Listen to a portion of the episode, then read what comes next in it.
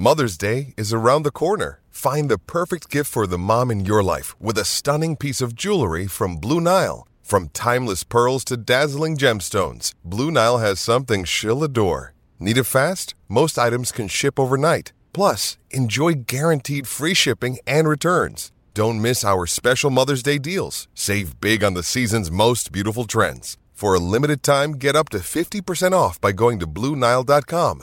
That's BlueNile.com.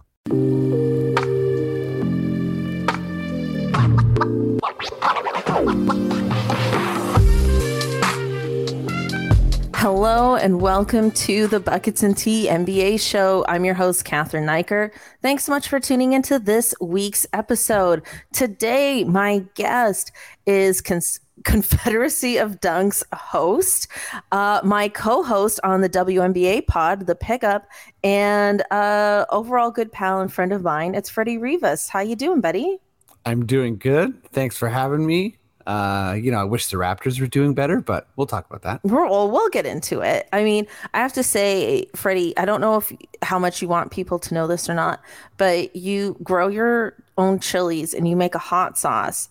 And every year you name it after a different raptor. That's right. And this year you went with Pascal Siakam, but you didn't call it Spicy P. You went with Pascalifornia. That's right. I assume um, spicy. It's a, it's a copyright issue. Uh, it probably is a copyright issue. um, also, uh, our, our names are always like Raptor themed, and we usually have a bunch of inside jokes.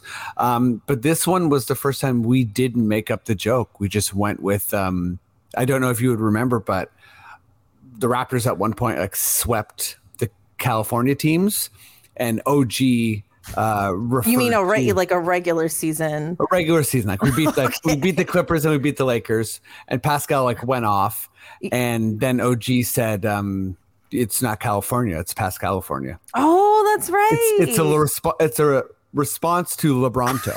I and forgot so like, about that. so this is actually you know maybe og will come after us because he'll be like that's my i said that you know? Yeah, but then he'll taste the hot sauce. He'll be like, never mind. And be like, yeah, the hot sauce is sick. Thank you very much. It's really good. I um I'm not ashamed to admit this. I made some mac and cheese yesterday. I I did like a like the white cheddar. I went mm-hmm. white cheddar. Oh yeah. And uh and had your hot sauce with it and uh the past California and it was very good. Thank you. We're very proud of the sauce. You know, we're doing Pascal right. We we picked the name before Pascal got injured, but we also picked the name before the season started. So there you go. Um, what are you gonna do? It, it feels good though. Like you know, this is his year, uh, and he's been amazing. And it's it's past California now. It's not California. Love it. I absolutely love it. And that's such a great name. I, uh, okay, we got a lot to get into. We usually yeah. do, you know, NBA stuff here first, and then we get into Raptors, and then we always end with my Nick Nurse hottie highlight of the week, which this week, you know, hasn't been his hottest week. Let's be real, but no, it has not. we'll get into all of it.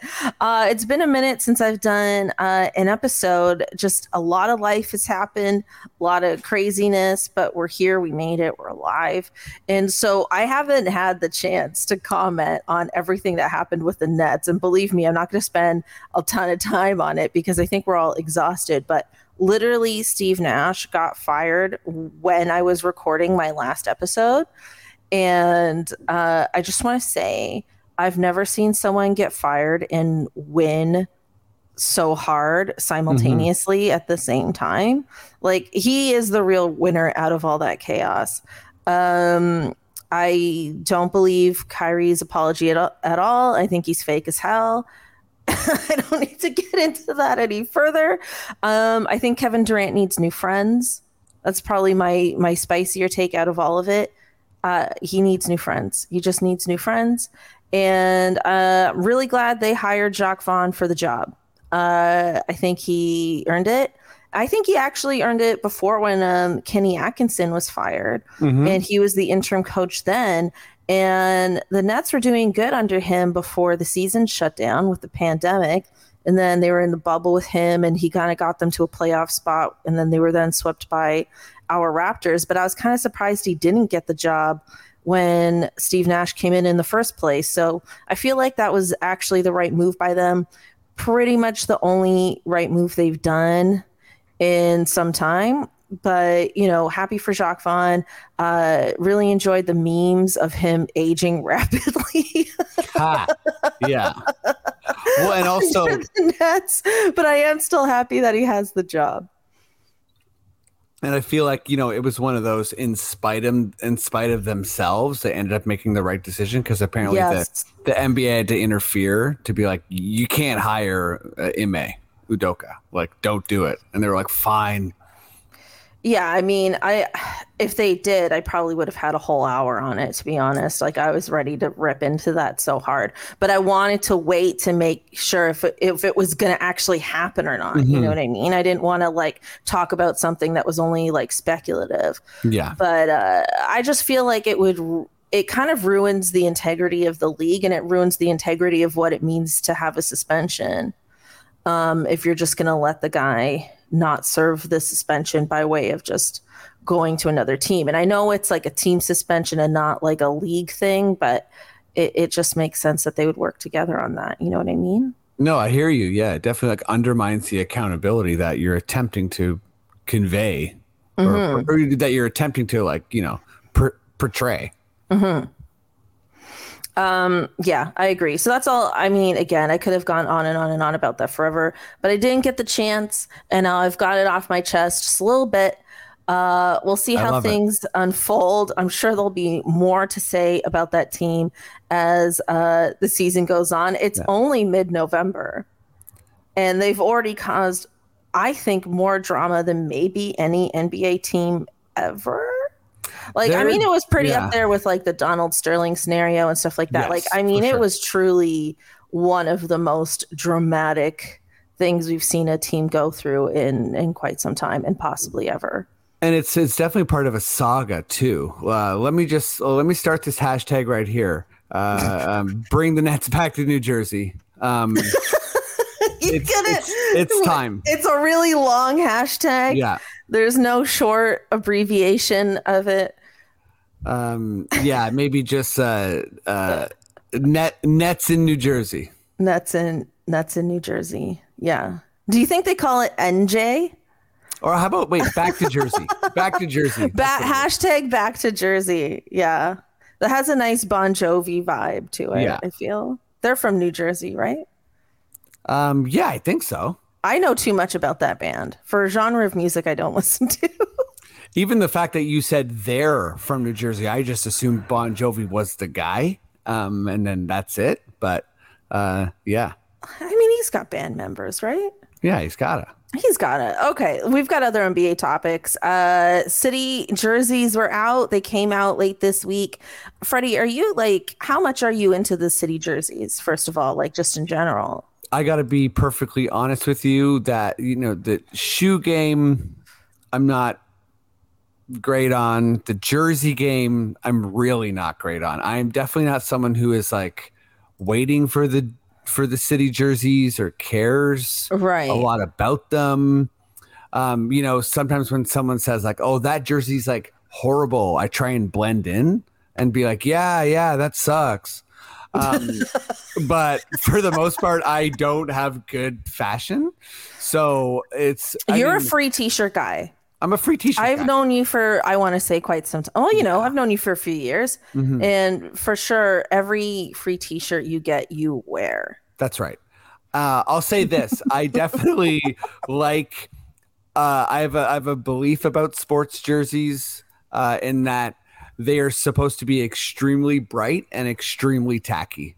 Um, so I think that that's where my that you know I, I grew up being a soccer fan and basketball fan, so uh, mm-hmm. I like really tacky, bright jerseys. So if something's trying to be cool, uh, I don't like it. So you really don't like the Toronto black and gold situation? black and gold. It's funny. I don't mind that as much as I, as you would think, but uh, I, I don't really like gold uh, as a Raptor fan. I feel like that is the color of the Lakers, and we okay. need to back, we need to back off. All right, wow. That, that's what, like they yeah. just own gold so hard. They're gold. The Celtics are green. don't do it. You what I yeah, mean? like I like Detroit has a green jersey. Yeah, And they got, this- they the got New Jersey teal thing. thing. No, you but it's like no, no, no. But in sorry, in the city Oh, in the jerseys, city. Yeah. it's it's a Celtics green jersey, and it says Detroit, and then it's and then I'm it, has it's at it got a little doing? bit of blue in it, which is different. But it to me, it looks too much like the Celtics. Um, yeah, I'm looking at all the jerseys now. The the Warriors one is like got a big flower. Fair enough. Um, Yeah. Okay, I'll say this: I like the Houston jerseys because they're a full throwback. Yeah, I like when they're a throwback jersey with just like a bit of a twist. That is Yeah. when I think the city jerseys are really successful. But um like the Charlotte jersey just says CLT Yeah, which is on no- it, which is just a, a trip straight back to Cream City. You know what I mean? Like And isn't that like the acronym for their airport? Like, what's going on? I Um, mean, maybe. Um, allegedly, like the, the Portland, the Portland Trailblazers, which also just says PDX on it, has a pattern on it, and it matches the pattern of their airport carpet.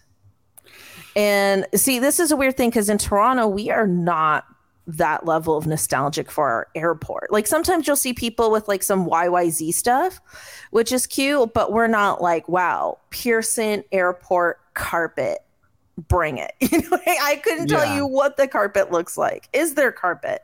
I have no idea. Like we're just not that like close to our airport like that. Maybe it's just because we have so much more going on that we would never reference our airport like that. But I just found that to be um, a bit odd. Yeah, usually, you know, when I compare airports, my main thing with Toronto is like, why are so many American cities like, why do you have free Wi-Fi, and in Toronto you don't? Pisses me off. Oh damn. Um yeah, that that is annoying. I um I will say jerseys I like in this. I like the Spurs jersey. I really love that like 90s teal color. It kind of Mhm. it reminds me of like the Memphis Grizzlies jersey. Um I really love that. And I I like actually Washington. you like Washington. Yeah, a lot of people Yeah, like pink. Washington because it's pink. It's nice. Um, I think that's cool. It's not a throwback per se, but uh, you know, they're kind of. I feel like that out of all the teams, they're like really going for something there. Um, so that's cute. And this might be controversial because we are Raptors Republic, but I really do like the Philadelphia 76er city jersey. I like that Mhm. it says the city of brotherly love yeah, on the cool. front and in that font it feels like it feels like a classic That- yeah, it's it's cool. It's like it's a, it's a that's a nod to your city. Like, why don't the Raptors have like the big smoke and like some guy blowing a weed cloud? you know what I mean? Like, let's like like let's have some fun. But our our our city jerseys are basically i don't know I, honestly freddie i feel like that would be like what vancouver should do if they get a team again Fair. or Fair. like B- if we get a BC team in Crush. montreal then it's just like a smoked meat situation on the front of the Yeah, smoked meat. Be good. don't put us in charge of the jerseys It just we will dones? destroy them we will destroy them Somebody taking a bite of a sandwich and there's like mustard dripping down. but yeah, our city jerseys, the black and gold, they're like, don't we already have those? Isn't that Drake Night? Isn't that the OVO jerseys? um Like they seem like the exact same. Well, they did a city jersey of the same color palette last year, but the design I think also included the raptor. oh, okay. So I'm not sure, but um I will say that I am also like not big into jerseys. I just feel like they don't flatter my figure. But what I have been campaigning for over the years is to bring back the jersey dress. Like if this Toronto black and gold jersey was also a dress, I would buy that. I would spend $200 on it. I would buy that jersey dress. Wow. Some algorithm is listening to you right now, and They should cuz I mean how it's like a smart, they'll make it available. Yeah, and and it needs to be extra long because I'm tall. I don't want some jersey dress cutting me off like mid calf or something. Mm-hmm. You know, I'm not gonna buy that. You got to make it nice and long. Uh, a bit of a slit, nothing too daring, but just make sure, I can. I need to walk. Yep. You know, you can't it- around. wear it with some cute sneakers. I would rock that look so hard. And I think a lot of fans would, like a lot of female fans would would rock that. Do it. Enough's What do you mean do it? Just make it? I mean, I'm like, like I'm, I'm, I'm speaking to the algorithm, I guess. Oh. Like, like Cathryn, I'm not speaking to you anymore. I'm just speaking directly to to the algorithm. We know you're listening. Make this, um, and uh, make Cathryn happy. She needs to strut around in a, Yeah. a Raptors jersey dress. Yeah, so those are my favorites. Uh the Spurs and the 76ers. I want the Toronto dress to happen. And um the rest are pretty mediocre to me. Um but you know, if you're listening, let us know what you think. I'm very curious uh to Mhm. know if other people feel the same or not or just how you feel about them in general. Like does it cheapen like the whole concept of buying a jersey if you know you have to buy a new one every year kind of thing. You know? Yeah, I think that that that sort of uh, confuses me. Like the the how saturated the jersey like market is now. It's like I think you know, yeah. I mean, like in in my time of being like a like a hardcore Raptor fan, it went from there being like you know the odd special jersey to to it being like you know like I don't know how many different jerseys the Raptors wear a year, but I feel like the number grows every year. And I, I mean, I guess I get it. You know, the Mitchell and Ness hat thing for the Jays and the Raptors, they're basically like, let's make infinite designs so people can just you know customize it in whatever way they want. But uh, it's hard for me to have like a strict opinion on my my favorite jersey, if that makes sense. Fair, fair.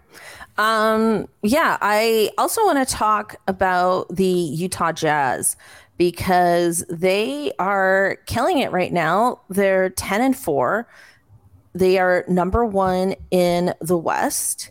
And I I think at first people were kind of like, "Oh, okay, that's weird. Haha." You know, another cute story kind of team, Mhm. but it's looking more and more that this is more than just a cute story and this team might be for real. Yeah, I mean, they seem like uh, you know I haven't been able to consume much jazz, um, but you know, you if you look through the roster, like they have they have players, like they have a lot of like for real guys, um, and you know, one thing I was uh, you know, like a w- interesting point I heard on the Lowe Post was just sort of that, like how their particular skill sets have been have been weaponized. You know, the the the shooting and kind of like the all out floor spacing. Uh, I I also don't know that much about this this coach, but he seems pretty awesome. Uh, Yeah. I think I'm still. I don't know if this is i- i- is wrong, but I, I think I'm still in the doubting camp. okay. I'm just I'm I I keep thinking back to the Washington Wizards start last year, and you know the Wizards were first in the East for a little bit, and I know 14 games is like bigger is a decent sample size, but uh, yeah, I, I think I feel like I, I could say that they don't they don't suck like they're not they're not they're not a full on tanking team. You know, I I, I thought they were. I, you know, I'll put my hand up. we all like, did. yeah, We I thought I thought they were. I kept saying at the beginning of the year, I thought it was wild that we were going to see the Jazz and the Spurs tank because I, I've never seen that. As long as I've been a basketball fan, I've never seen the Pacers, uh, Jazz, or Spurs like these franchises that always prioritize being like pretty good. I've never seen them bottom out, and I guess I never will because those teams they just have such a good foundation that it doesn't seem like they can be absolutely like abjectly bad. But yeah, I mean that's not even the conversation. They they are good. They are winning games. They're they're beating good teams. You know. Yeah, I think what makes them different from the Washington situation last season is they are beating good teams and they've actually won a lot of their games on the road. Um, I have, wait, I do have that in front of me. Where do I have it? I, uh, they won against Denver. They've won against the New Orleans. They've won against, well, uh, it's debatable if Minnesota's a quote unquote good team. Uh, they've beat the Clippers. Um, they've beat the Lakers twice, and they've beaten the Memphis Grizzlies. So you know that's a lot of tough competition in the West. Um, also here, like um, Lauri Markkanen and Jordan Clarkson are having career years. They're both averaging career highs in points.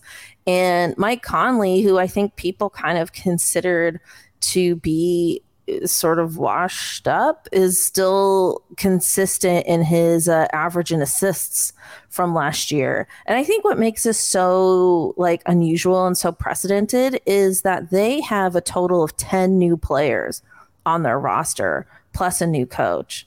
And usually you don't see something like that come together and they win games right away. Yeah, I mean that's sort of why I, I you know I keep looking at this team and I and it's it's I it's I find it more and more confusing. So like you know let's say you know Lauri Markkanen's age twenty five. Okay, let's say mm-hmm. he figured it all out. Uh, Jordan Clarkson, you know, new role. Uh, and he's like, "Hey, I can do more than just you know score off the bench. Uh, I'm an efficient scorer. I can also pass the ball." Mike Conley is like a seasoned vet. He's running the show uh, Kelly Olynyk, good journeyman. Uh, Collin Sexton, straight up a good player who I think people forgot about. So yeah, yeah. I, I, don't know. I think they're. I think teams. I think it's a mix of mixture of teams are us underestimating them, and I do think that they're hot. Yeah, they're hot, and I think they're you know they're riding on good vibes. You know, it's funny because you said they remind you of um, the Washington Wizards last year. Mm-hmm. They kind of remind me of the Chicago Bulls last year. Mm-hmm. Not that the Bulls had such a hot start like this, but everyone was like, "Wow, the Bulls are better than we thought," and yeah. they kind of stayed that way for most of the season. They did teeter off towards the end. They did have some injury issues, and then they were a first round exit. Mm-hmm. And I would not be surprised if this Utah Jazz had a similar fate. But I think they're going to be a bit more of a success story than the Chicago Bulls were. And I think their coach, first year coach, Will Hardy, uh, who's a bit of a cutie, by the way. Um, I think he's going to be a very early coach of the year candidate. I mean, if he's coaching this roster, uh, I mean, no, no coach ever wins. I think, I think like if the Utah Jazz he deserves a lot of love. I think if they, if the Utah Jazz end up in the top six in the West, so like right now they're first. If they end up somewhere in the top six in the West at the end of the season, I think he's going to win Coach of the Year because this was He'll in everyone's estimation a lottery team. And oh, and fully, I think yeah. yeah, and I think they will end up in the playoffs. And I would not be surprised if they skipped the play in altogether. I just I just felt like I had to bring them up because to me they are like the you know positive story of the year so far. Yeah, they're definitely the like I, I would say like them and the Lakers are. Uh, I mean, depending on how surprising you think it is that the Lakers are bad, I would say those are like the polar opposites of like the good year, bad year, like sort of. Mm-hmm. I mean, I don't think anyone was expecting the Lakers to be this bad, and I, I think people were definitely not expecting the Jazz to be this good. And you know, if you look at the East, there's not a lot of surprises. Like it pretty yeah, quickly, it seems like it's rounding into form. Um, well, I think yeah, the it's, um, it's, you know. Yeah, I mean, in the East, not that I'm prepared to deep dive into it too much yet. It might be a topic I do for my next episode, but the Miami Heat are like 12th in the East right now. Mm-hmm. Um, they've won their last two, but that is a team that I thought would be higher up in the mix. I'm pretty surprised by that, but I haven't followed them enough to know why that is the case. So that's like a deep dive I'm going to have to do this week. But you're right. Other than that, I would say, and the Wizards are fifth. Yeah, well, I was going to say the, the the fifth to twelfth is a one game difference. Right. So so maybe that's know. not the most surprising thing right now, uh, this early in the season. But you're right. the The East is going more or less as planned, but the West has been, uh, as far as the standings go, a bit more volatile.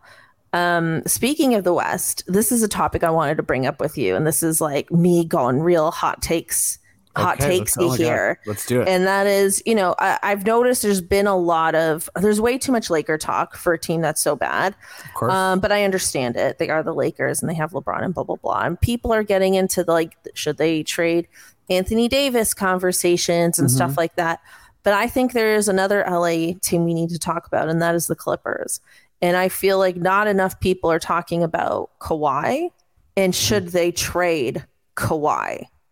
I know that feels crazy, but the more I think about it, the more I feel like there's a legitimate case for the Clippers to move on from Kawhi Leonard.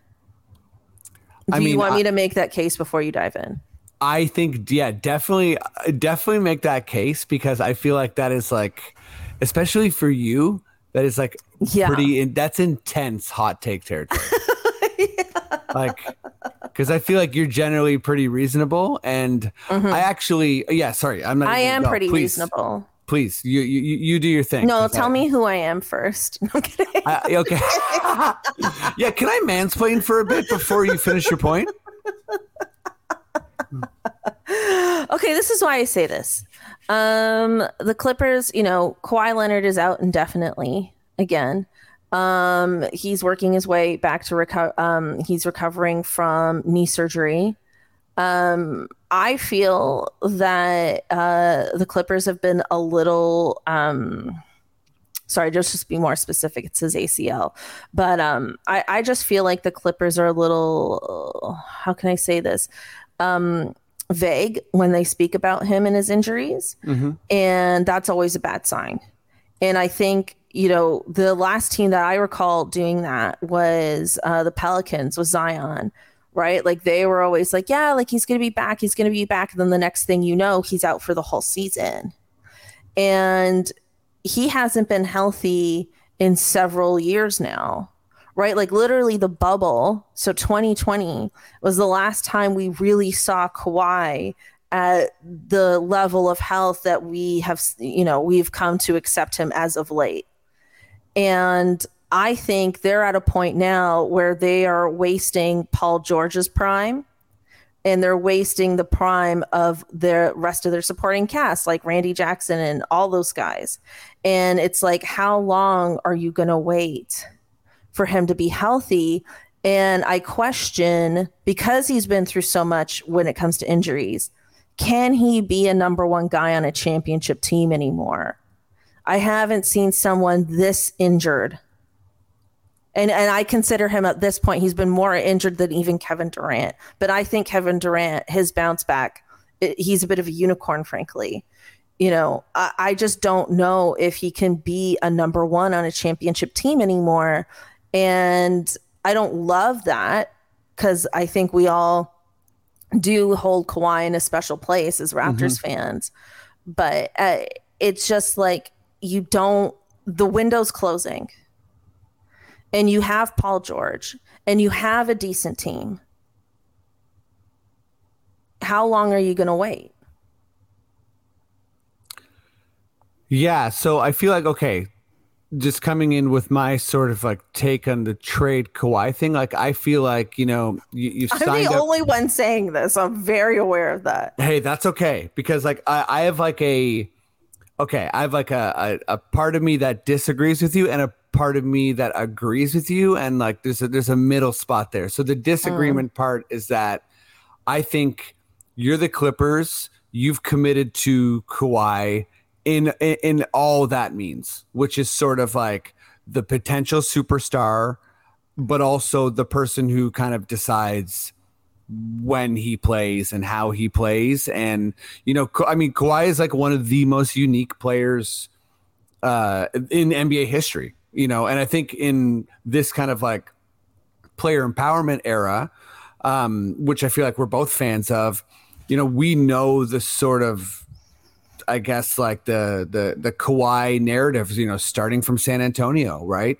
He they had their doctors, he had his people, they disagreed, he sat out, you know, comes to the Raptors, we kind of let him do his thing, load manage, he leaves it all on the line, wins us a championship. And I think if you're Steve Ballmer and you know you you, you got Kawhi and then you went out and got PG, like this is your plan, this is what you're committing to. And he missed an entire year last year and has come back and played only two games. I feel like you don't really have an option like any other option. I mean, if you were to trade Kawhi, like hypothetically, I think like every team would be interested just because of who Kawhi is. Um, so the part that I think you kind of stay the course in that regard. Now, where I feel like, and maybe I don't know, maybe this is like also like it's coming from a similar place to where you're coming from. But I, I, I said a bunch of times, like on my podcast and other people's podcasts, I, I thought the Clippers were the most overhyped team, uh, and, and the Nets coming into the year for different reasons. I feel like the Clippers' depth is really, really overstated. Um, you know, I, I'm just, I'm not, I'm not scared of uh, Morris. I'm not scared of Batum. Uh, I, I think Jackson's pretty good. Uh, Zubac is also good. George is good. Powell's good. You know, there there's a good group there. I love Ty Lue. But the way the Clippers were talked about, I feel like was sort of I never really understood how people put them in the same campus like the Nuggets, the Suns, um, you know, uh, obviously the Warriors, uh, the Grizzlies. Like I didn't really get that. Like I feel like even though Kawhi is super injured. Like, are people actually expecting a fully healthy season from Paul George? I'm not. Mm-hmm. And, you know, I'm not rooting for any injuries or anything like that, obviously. But similar to like, you know, KD, like you brought up, I just don't see where where with where those players are at in their career. I feel like expecting like Giannis level production in the regular season is is you're fooling yourself a little bit, or like Luka level production, even Steph level production. I think they're ringers who you want, you know, to be ready for the playoffs. So, anyways, that's very long winded. I do think where I feel like I love your impulse is that you're questioning the Clippers. And I mm-hmm. think people are sort of in this spot where they just keep reading that team on paper and being like, yeah, contender.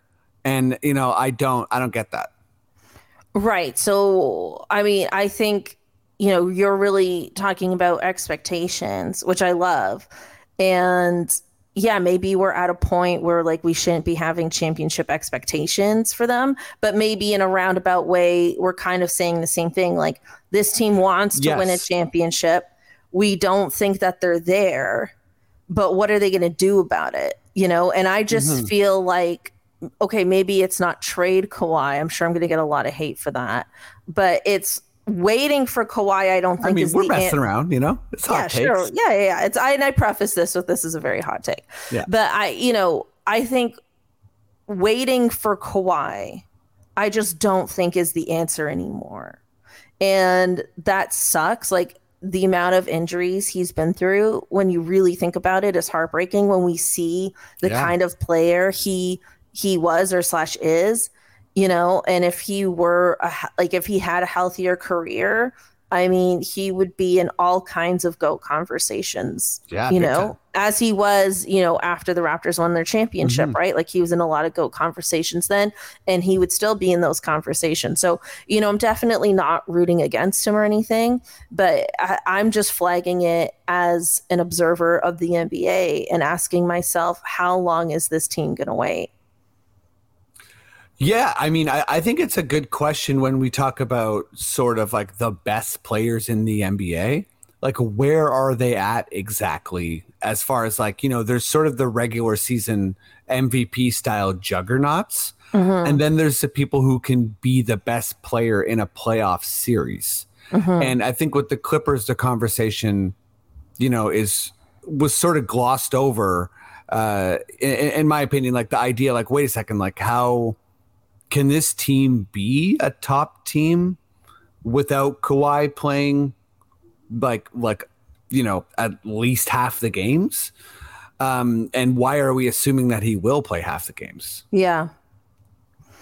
Yeah, and I don't know if like we're at the point where you know when we had him, it was like just making sure he's fresh for the playoffs. Yeah, but I don't know if he's at a point where he could do a playoff run like that anymore, right? And we've seen him get injured in the playoffs since. Mm-hmm. So it's like, you know, I think he would have to rest even in a playoff series if he were healthy then, right? Like I think, you know, you'd have to rest him for like a game 2 or a game 4 uh, of a series. I just I, don't think it, you could push him through a whole thing, or maybe you rest him for like a first round, but not the second round. I don't know how you know how one would gauge that. It's a pretty unique scenario, but I just, yeah. I yeah, but I just don't think he he can do that anymore. I mean, yeah, I, I definitely we haven't seen it in a long time. I feel like, as coming from a Raptor perspective, I think you know Kawhi has definitely made me feel like like he can do anything. So like mm. it's possible, but also you know uh this is a raptors podcast so i feel like i you know i'll never i'll never skip an opportunity to be like the the way the rap that raptors team was talked about um you know whatever we got a championship where you know there's no reason to be bitter but it was just so one note and it was like Kawhi did everything and you know there's no acknowledgement that it was a 59 win team that was absolutely stacked uh, and and you know was the second best team in the NBA in terms of record. Um, and Kawhi fit perfectly in and sat like 22 games. And you know if Kawhi played, yeah, if if Kawhi sat 10 games instead of 22, that Raptors team has the best record in the NBA. So I think you yeah. know there's just I, I feel like you know we see it all the time in the NBA. People are scapegoated or they're like caped. And there's not a lot of in between. It's like this guy's a hero and he did everything by himself, or this person is the entire reason why this team is bad. Well, I hope I'm not giving that impression. Oh no, I'm not. I'm I'm just saying like in in general, like that. Like that's there's not a lot of nuance in the Kawhi conversation. Right, but I think you and I are bringing nuance to the Kawhi oh, big, conversation. Big time. We're, we're talking about uh, something I don't feel like people like to talk about. That's that's where I'm coming. We're, we're we're we're I think we're talking about you know the reality of Kawhi, and I think a lot of people just like to imagine you know the the perfect version of Kawhi. Yeah, that's fair. I mean, uh, I don't want people to think I'm just a Kawhi hater straight up. Like, I no. I loved him when he was with our team. I'll go so far as to say if he was able to play a full healthy season with us, or like you said, like you know, miss like sitting out on like 10 games instead of like 20 what was it 20 I, think it was 22 games he missed. Yeah, let's like that, say yeah. 22 games. I think he would have been more in the regular season MVP conversation. Oh, for sure. To be honest, totally. right? Like, yeah. I think that's the only reason he was left out because people didn't know how to feel about the whole load management mm-hmm. thing. And then if he did re up with us for one more year, I absolutely think we would have won that bubble championship. There's oh, no doubt totally. in my mind about that. I think we would have beat Same. that Lakers team for sure and that Miami team and you know all of it. But um yeah, with that being said, it's just something I've kept my eye on. I just the the amount of Lakers dialogue over other teams kind of annoys me and I've just been looking at this Clippers team like I feel like they're not saying everything about Kawhi's injury status and I think they're deliberately keeping it vague and that is always a very bad sign. Now, with everything I've said, I will end this part by saying I would love to be wrong. This is one of oh, those God, topics yeah, where I came sure. in with a huge hot take. And if I am wrong about it, I will be so glad that I'm wrong. So please, uh, caution with your hate towards me. But um, but yeah, I just felt like it was worth discussing. So thank you.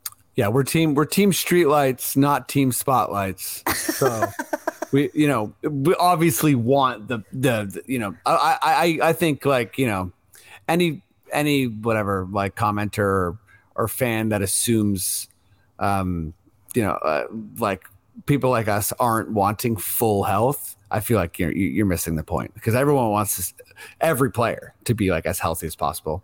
But you know some players are injury prone or whatever yeah, I love it. Okay, let's move on to our Raptors Homer moment. Freddie, it you know we've had better weeks as Raptors fans. We sure have. Um, we've Speaking been injuries. We've been through a lot. We've got a lot of injuries at the moment. Um, you know, I I'm definitely not worried about this team. Uh, I know you're not going to be worried because you're generally way more optimistic about the Raptors than even I usually am. But mm-hmm. I think this is just, you know, it's a long season and I think this is just one of those slumps that you go through and I'm not a I'm not a panic fan. I feel like there's a segment of Raptors fans that are panic fans. Yep. Um I'm definitely not one of those. Um I will say though when you see um like I think that Pacers game they were just exhausted, truly exhausted, yeah. just spent at the end there and that is what it is in a back to back when you're shorthanded. But I think, like, you know, I don't know how injured or ill people were during the OKC game, mm-hmm. but that game was a bit disappointing. And again, like, you know, I'm putting an asterisk on that because I just don't know to what degree everyone was truly able to be there or not. But, you know, there's just been a few games this season where I've kind of questioned, I hate to say this, but possibly questioned the effort. I, I really am thinking about that Philadelphia game. Mm-hmm. But there's been a few where it's like, oh, we're just like not coming out of the gate strong. Yeah. And it's not, again, I'm not worried, but it's something I'm keeping my eye on. Yeah. I mean, it's funny. Like, I feel like I'm a bit more worried than I usually am. Mm. And uh, I feel like I'm definitely, you know, okay, there's, there's, there's the, like, kind of like the valid excuses going on, right? Which is uh, mm-hmm. uh, maybe the whole team's sick with something. Uh, our best two players are injured. Uh, you know, one of our most important uh, and potential breakout players, Precious, is injured. Mm-hmm. Birch hasn't been healthy. Boucher started the season injured. So did Otto.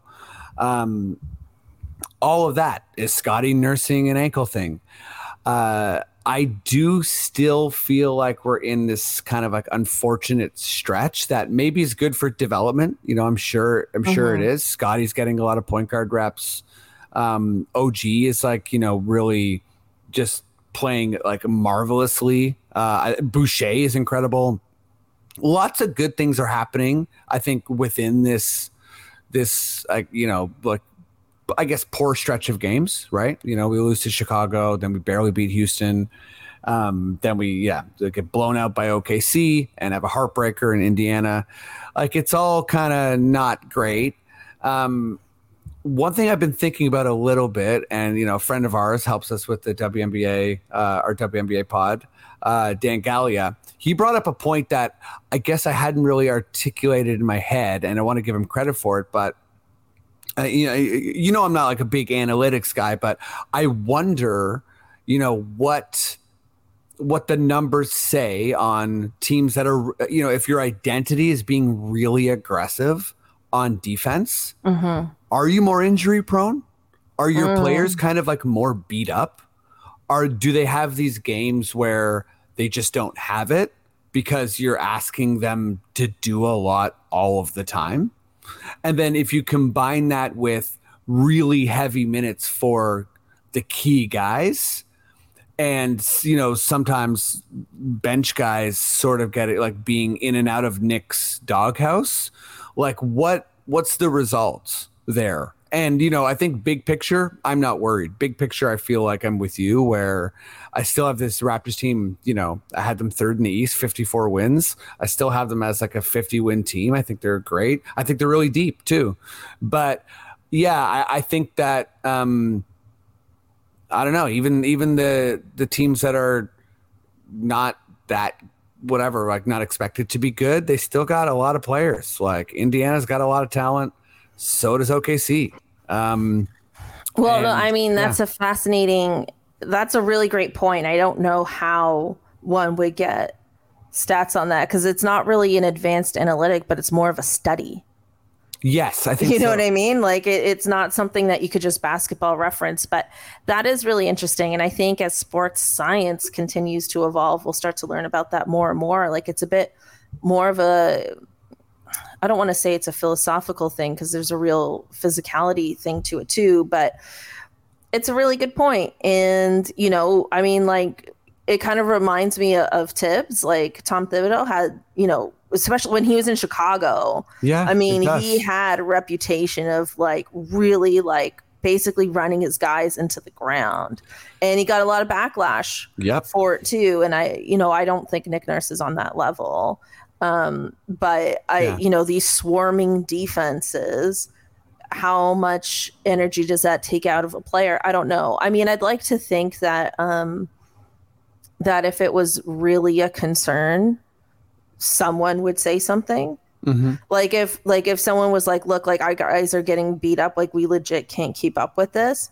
That like Alex McKechnie or somebody would say something, and that would be a conversation. I would hope but I mean, it's definitely, I do think that's a very intriguing point, and it's something to keep our eye on. Um, I want to pull up a little quote here from Thad Young on sure. um, Will Lou. Shout out to Will Lou. He posted this on Twitter earlier today. But Thad Young was speaking about Scottie Barnes. You know, we talk about going through a bit of a slump. He refers to it in this tweet as going through a sophomore slump but I don't know if that's his words or Thad's words, just in okay. the tweet, just prefacing that. But sure. he says uh, Scottie puts a lot of pressure and a lot of weight on his shoulders. Sometimes that can be your biggest killer, but I love that about him. It's only going to make him into a better player. And I think that speaks a lot to your point earlier about this being like yes we're struggling but it's also like a good development thing too yeah and i think that is kind of what scottie's going through right now um, aside from possibly nursing a bit of a injury at the moment. Yeah, I think you know we're starting to uh, hit that point that I I you know I, there was so much conversation in in uh, you know as soon as we got Scottie right, but like I feel like throughout last year um, and then into the summer it was kind of like there was this assumption that Scottie was at like worst for a lot of people um, the second best player on the team. Mm-hmm. And you know, I kind of kept coming from this angle. It's like, listen, I, I am so high on Scottie. I think he's a superstar. But like, first of all, he's nowhere near Pascal. Second of all, um, he's nowhere near Fred. Third of all, if you really want to get into it, like, and you know, I, I, a lot of people who know more about basketball than I do, or smarter people than I, are are in the camp of you know, like he's definitively better than OG. But like, I, I just I've never seen that. I think he's sort of like squarely the fourth best player on the team. And I don't really think, you know, he's better than OG. Um, not that, you know, that matters particularly that much, but I feel like as far as the pressure that, you know, he's putting on himself, uh, is it's, it's kind of tied to fan expectations and things like what Pascal does on offense, what Fred does on offense shifting the defense, moving people around, running plays. Like there's a big difference between um, you know, having like the kind of like the Google eyes and, you know, having, you know, the baseball passes and, you know, just running fast breaks in, in a really creative way and getting everyone involved in, in a, in sort of like a game management sense. And I think that these are reps for Scottie, but also I, I feel like I, am worried that fan. I don't want fans to turn on him because I know Raptors fans will do that from time. To panic time. fans. Panic it's a panic fans. fan thing, and and I hope that people understand that just because Scottie, you know, might not be the like the the wild phenom that they were expecting in his second year in the NBA. You know, there was conversations like from a lot of fans about him being like a like a like a surefire all star and an all NBA player sort of thing in a second year, and I almost felt like I was getting into this camp of being like a Scottie hater because I was like that. I, I don't see how that happens, but also, yeah, I, I really hope that people don't swing back too far because he is a very special player, and all of these moments for him right now are going to benefit the team long term. Yeah, absolutely. I mean, and it's only his second year in the league. Like, yeah, yeah, give the guy a minute. You know, totally. He's like, awesome a lot of these guys take a few years to become like truly on that like you know who's the best in the league who's your top 10 in the league kind of status. Like yeah. no one's that like year one year two. So mm-hmm. yeah i mean let's give the let's give him some time. I agree. He's probably is currently as of this recording the fourth best player on the team. And you know you talk about him putting that kind of pressure on himself because of like fan expectation but I, which is real, but I really hope that he's putting it on himself because he really wants to be that guy. That is my hope, and that that that it's far more motivated by that than any expectations that are on him. Um, but I mean, we'll see. I guess. I mean, it seems like he has a great head on his shoulders, and I feel like you know he's he's fun, he's cool. I just you know I always get scared when the the fickle parts of the fan base sort of someone's not progressing in the way that they expect and they don't appreciate what they have and you know at some point Scottie will not have like you know a, a straight upward trajectory and is going to face some of that. But to your point, you know, he's clearly gotten where he's gotten, you know, not by just riding the highs and the lows of fans. Like he works really hard and like uh, you know, even his improvement from 3, you can tell he's put in a lot of work in the summer. So, you know, uh, let me just say this, I'm not worried about Scottie. and neither am I. Absolutely not. I think we just got to get through this slump, get our guys healthy again, pick up where we were. Because when we are healthy and things are in synergy, my God, we look great. Yeah. We really do.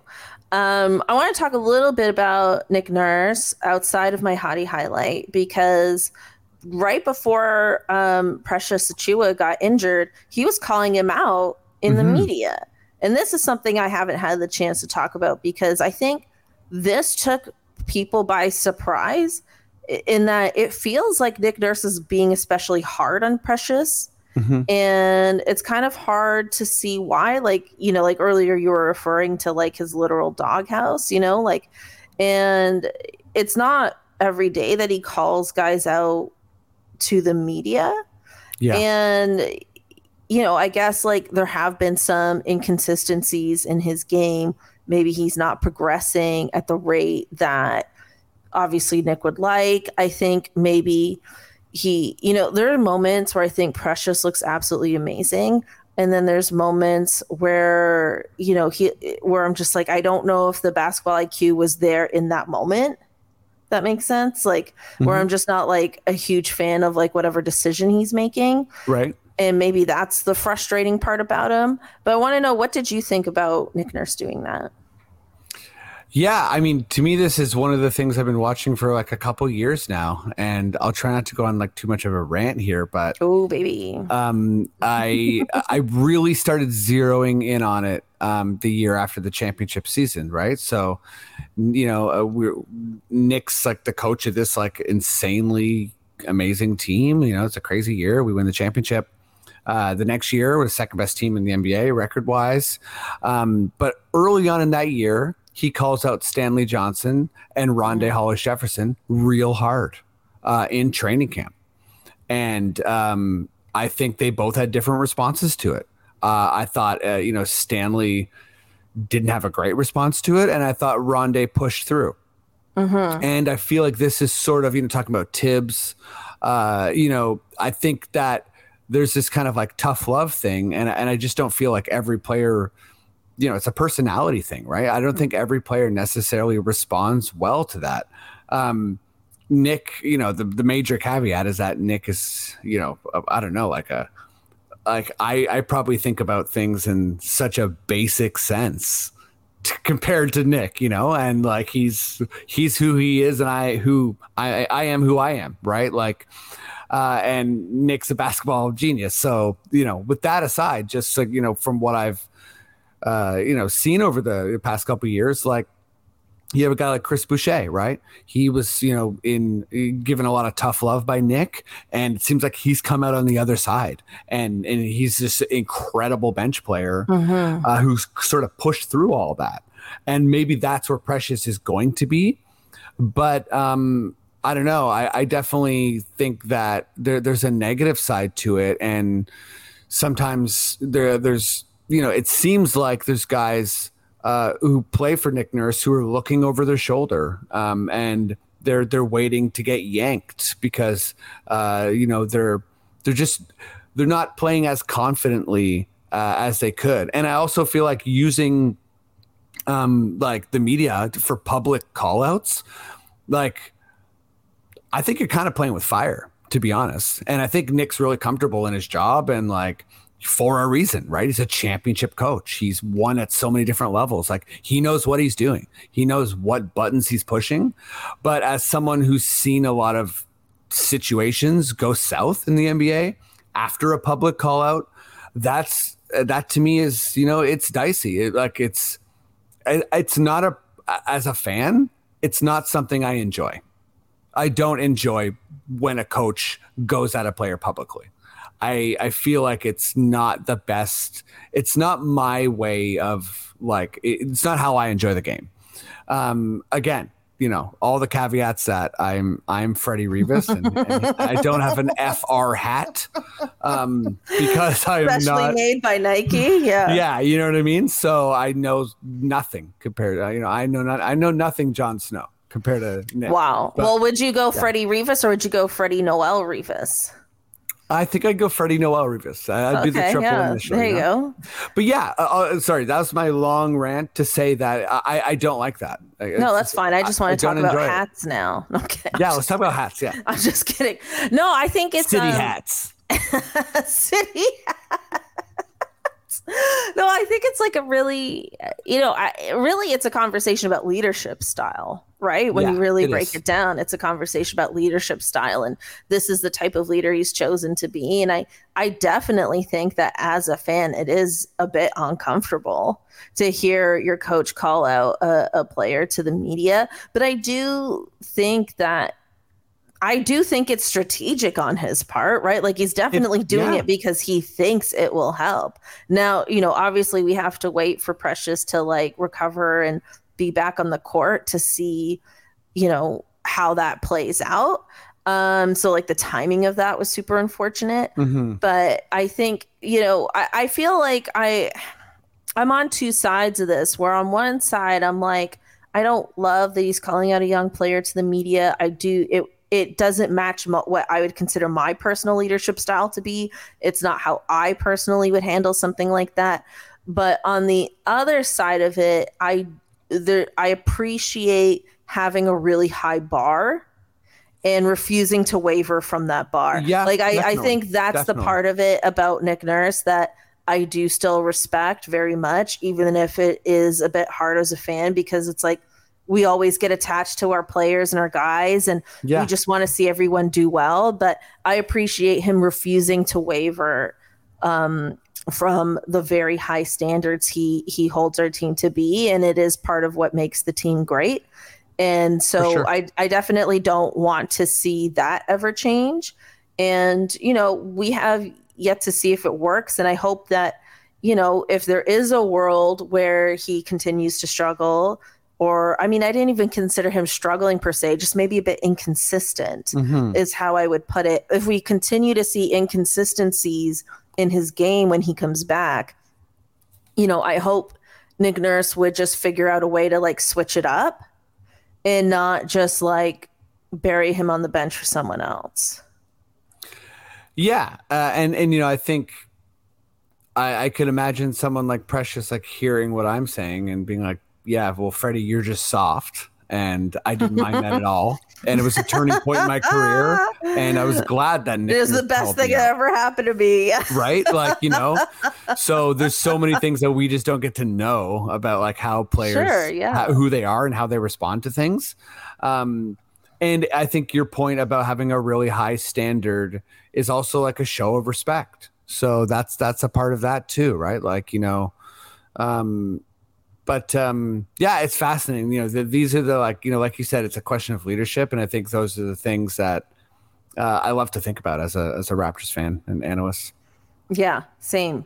Um, okay, we're gonna wrap this up with our Nick Nurse hottie highlight of the week, and believe it or not, because I am me, I found one. I Oh, found yeah. one, and it's not so much, you know. This segment started because I like I loved all like the suits that he wears and stuff, but Mhm. now, you know, it's just polos all the time, and it kind of sucks. But uh he is doing his coach's open house. So if you're listening and you coach like a minor league team or something like that, even like an elementary school team, he's doing a summit for people who are coaches. And it's November 27th uh, 9 a.m. At, at Scotiabank. I believe it's free um and you can register and go and it like ask him like a ton of questions about coaching and he does this every year um i think for a bit it was virtual but now it's back in person and if you are somebody who is like qualified and can attend this event definitely think you should. It's absolutely worth it. I've had friends attend in the past who have told me like how great it is and how like uh, in depth he's willing to get, and how you know he really like he really answers your question is what i'm saying. And mm-hmm. so i just think it's really cool that he does that. And in a in a week in a weird week it's nice to have something positive to kind of you know celebrate with the team there. And i i definitely think it's a it's a good opportunity for people nick uh hottie nick teaching people uh why why you know uh, you got to think about the macro not the micro yeah well you know what like clowns will, like me will hardy of the utah jazz is really coming for nick nurse's hottiness i'm, I'm telling you okay i gotta i gotta before we wrap up i gotta you gotta google will hardy I don't know. Can you can you also Google Will Hardy age? Because he looks young. Well, young for wow. coach. Oh yeah, this guy's handsome as hell. um, he is. No, the the picture I googled, he has like a smirk. And he's got his like eyebrow raised, and there's another picture where he's got that face where he's like, ooh, like one of those. Oh um, wow. Um, yeah. Okay, I might really have a new crush now. Thirty-four. He's only thirty-four. Yeah. No. Oh my God. He's got to be one of the youngest players in the NBA. Players, coaches. Coaches. You said. Oh, players. coaches. Sorry. I, I, I, thought you were starting a sentence like players, coaches, and I was like, oh, whoa, whoa. Like, so he was an assistant. Cathryn's starting to scat. He is. Um. Yeah, I'm, I'm Ella Fitzgerald. Um, yeah, so he wow, he's only 34. Yeah. Now now I don't know if I love him or if I hate him. That's fine. That's fine. He's 34. Well, good for him. He's a hottie and he's doing really well. Yeah, 34. This is old. I just googled NBA coaches by age. I want to see who's even close to him. Jeff Van Gundy was really young when he started, but he looked old as hell. That's sorry, hilarious. Sorry, Jeff Van Gundy. Deadly. Deadly. You're um, absolutely um, listening and you're like, wow, wasn't expecting that cheap shot. Oh, uh, Joe Joe Mazzulla is 34 years old for Boston Celtics, so they're they're tied for the youngest guy and uh, uh, head coach in the NBA. Just the worst. Yeah. Well, good for them. Good for those young bastards. I'm 36. It's like two years younger than me. I'm like, you young bastard. oh, I'm not even going to say. All right, Freddie, thank you so much for joining me on this. We recorded this on a Sunday evening. I mean, you know, we're dedicated here. I, I, try to be, we're you know, it. I try to be. Uh, Freddie, it, for our uh, for our listeners and not our YouTubers, let us know where people uh, can find you on the internet. Yeah, check me out on Twitter. Uh, you know, or I guess before it turns to Mastodon or whatever the hell. Um, I'm at Freddie Rivas, F R E double D I E R I V A S. Uh, on Insta, I'm Freddie Noel Rivas, uh, and of course, I do my podcast here on Raptors Republic at Confederacy of Dunks Basketball Podcast with my producer Matt Duncan. Yeah, and uh, for anybody here who enjoys the WNBA or is or is curious about the WNBA, uh, Freddie and I co-host a podcast called The Pickup, um, we just won two Canadian podcasting Woo. awards for uh, best sports and best leisure podcasts. So we are, you know, we're climbing up in the world uh, independently. It's available on the Sonar Network. Uh, if you're looking for some WNBA content, we are bi-weekly uh, during the off season. So it's a good time to learn about the league. If that's something you have been wanting to know, definitely check that out and uh, you can follow me still currently on Inst- uh, on Twitter at least for now, and on Instagram at it's me underscore Cathryn spelled C A T H R Y N. Thank you so much for tuning in, and uh, we'll catch you next time. See y'all. Bye.